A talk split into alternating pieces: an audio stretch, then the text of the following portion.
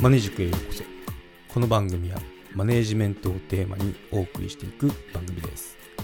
将来スキルアップして組織をマネージメントしていきたい方やメンタル面など自分自身のセルフマネージメントが気になる方元外資系ベンチャー企業でマネージャーの経験を交えつつお送りしていこうと思います。どうぞよろしくお願いします。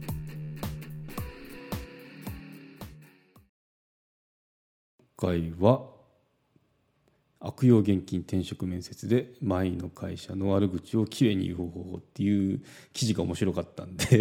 取り上げてみようと思います。そう。ヤフーニュースかな？ヤフーニュース出ててあの悪用現金転職面接で前の会社の悪口をきれいに言う方法っていうのがあのあったんですよね。でこれ面白いなと思って、まあ、これ紹介しつつ、まあ、あの私の意見も述べつつっていう感じでいこうと思いますね。うん、そう日付で言うと6月21日の記事ですね。はい、人材コンサルトコンサルティング会社のあの社長が書いたあの文章になりますね。はいうん、最初にまあネガティブ思考は嫌われるよっていう書いてますね。転職はする方にとってもちろん取る方にとっても一大事です。特にミスマッチがあっても配置転換などで対処できる大企業とは違い中小ベンチャー企業では基本的に1名の空きポジションを埋める中途採用が多くミスができません。そうですね。その通りです、はい、それゆえ採用基準はどうしてもネガティブチェックに走りやすく少しでも問題がありそうならよほど人に困っているところでなければ不採用にすることが大半です。特に無能なだけならまだしも組織に多大な悪影響を与えてしまうネガティブ思考の持ち主は嫌われるものです。ということで。うん。まあそうですね。そう。ネガティブは良くないですね、うん、っていうのはその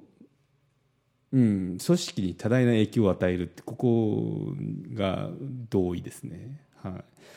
移ってしまうんですよね。そのやっぱこう愚痴る人とかっていうのは。でそうなるとあのまあ社風にもよると思うんですけど全然そういう社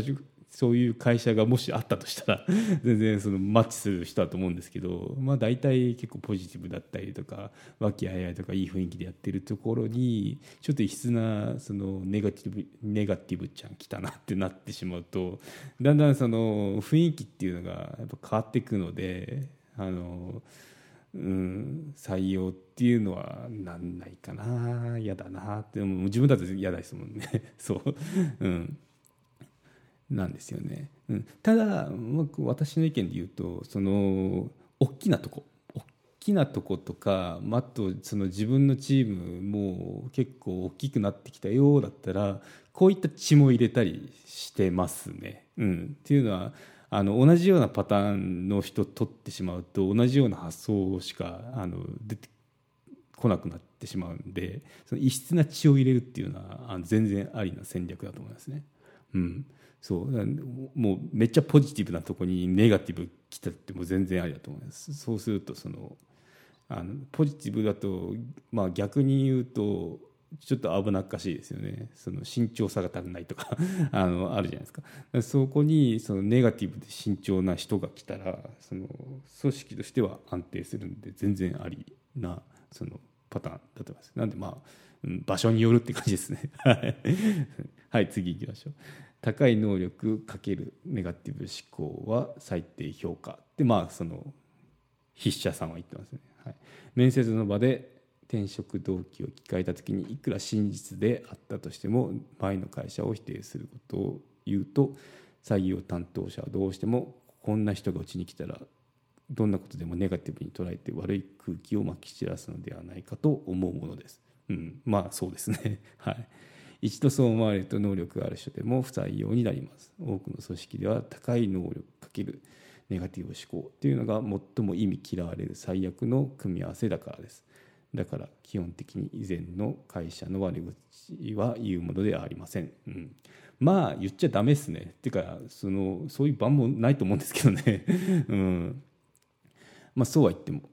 実際にひどい会社に勤務していて被害と言うべきこと言うべき目にあったことが原因で転職をする人も一定数いらっしゃいます。それでも少なくとも採用面接においてはそれをことさら取り上げて話すことはしない方が良いと思います。うんだと思います。はい。わざわざ言う必要もないと思います、はい、しかし話さなければならない。話さなければ転職理由の辻褄が合わなくなってしまう時は不自然に隠さず伝えた方が相手の不信感を払拭できる場合もあるでしょう。転職先でも同じことが起きないように例えば長時間労働は二度としたくないなどむしろ話しておいてチェックしたいむしろ話しといてチェックしたい話すことで落ちるということもそれで良いと考えることもあればリスク覚悟で話した方がいい場合もあるかもしれませんって書いてますね。うんまあ、そう、うん、これいいと思いますね。長時間労働したくないからじゃあ転職活動しようってしてまあその、まあ、なんかありますかって最後に面接とかで聞かれた時に、まあ、長時間労働二度としたくないんですって言うとああこの人の価値観ってそうなんだっていうのがあってまあでもそうだよねとかうちは残業させませんか？どやみたいな。あの会社だったら全然ありだと思いますね。うん、そう。まあ A ちゃん風に言うと昨日試合なんで 面接って。そう。あの全然葉っぱかけていいと思いますね。長時間労働にしたくない、うん、いいと思いますね。いい、うん、ありだと思いますよ私は。はい。次のやつは不安不満より。客観的な真実を冷静に語った方がいいっていうことも述べてますね。ただしどんな場合でも前の会社の批判を言う時はなるべくネガティブ評価を受けないようにするべきでしょう。考えられる方法の一つは他人が聞いたらひどいと思いそうな客観的な事実を冷静に語ることです。うんいいですね。前の会社はどんな会社だっただったのですかと聞かれた時に自分の意見としてこういうふうに最悪でしたと語るのではなく例えば月間の労働時間は300時間を下りませんでしたねなどと答えるのです。私が言っているのではなく私以外の人が言っているとすることも考えられます。以前の会社がひどい会社であれば自分以外の人もいろいろ批判をしていたことでしょう。それを自分の意見として批判的に伝えず私自身は何とかやりましたけどととどめておきながら同僚には健康を害して辞めた人もいました。やりがい搾取という不満はよく聞かれていました。など周囲は苦しんでいたよと伝えるのであればそれほど悪い印象は与えないでしょう。うん。そうですね、うん、やっぱその言い方一つですよね、うん、この切り返しってなかなかいいなって思いましたね、うん、前の会社はどんな会社だったんですか？もう残業がすごい会社だったとしましょう、うん、月間の労働時間300時間は下りませんでしたね。これ言われた時うわーって思いますよね 面接官も。そう。すげえ環境だって思うんで同情を支えると思いますね。で批判をしないってとこもポイント高いですよね。やっぱ、うん、そう。労働時間が300時間でしたって。で相手がどう思うかですよね。おおまだまだ生きるやんけみたいな思うか ああそれすごいひでえなって思うかその相手次第なんでまだ普通ひでえなって思う 方だと思うんで、はい、全然ありだと思います、うん、ただまあその気をつけなきゃいけないよってここで言ってるのがあこの人は長時間労働させても不満に思わないんだなっていうふうに間違った印象を与えると逆効果になってしまいますよってことを書いてましたね。うん、そう。まあ、うん。まあそうは思わないかな。まずそう思われたらそことはご縁がなかったと思えばいいんじゃないですかねって感じで、まあ、こんな感じでその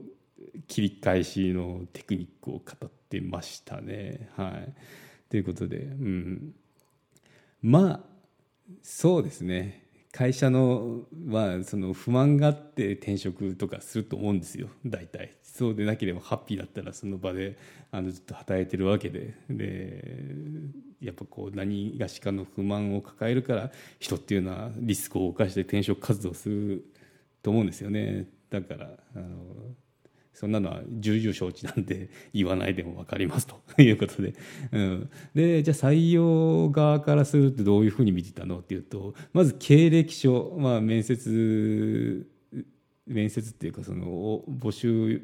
見てで応募してくるじゃないですかそうするとその、まあ、職務経歴書出してねっていうふうにあの書いて見るとこって結構あの決まってるんですよね。うん、でそのどのどのくらいその会社で働いてたかっていうのは見てましたね。うん、やっぱジョブホッパーさんホッパーさんって呼んでたんですけどホッパーさんじゃないかっていうのをあのチェックは一応してました。一応っていうか必ずしてましたね、うん、じゃないと別にその特に外資だったらその経験積んででどんどんステップアップでっていうのはありなんですけどそれが、まあ、3年くらいだと全然あり。2年2年は短いかな。3年くらいでそのサイクルがある人だったら全然ありなんですけど中にはその1年経たずに仕事変わってる人とか言うとこれって結構その性格的なものでホッパーさんなのかあとはその馴染めないようなそのプライドが高くてっていうような人なのかっていうふうにあの見てましたね、うん、で大体合ってましたね。やっぱそういう。マネジク有料チャンネルのご案内をいたします。有料版チャンネルマネジクプレミアムを Apple Podcast で配信中。マネジメントや人事など組織運営のことですので全体公開できない話もございます。有料会員は無料版では一部公開されていたエピソードの前編を聞くことができます。ご登録して応援いただけると励みになりますのでどうぞよろしくお願いいたします。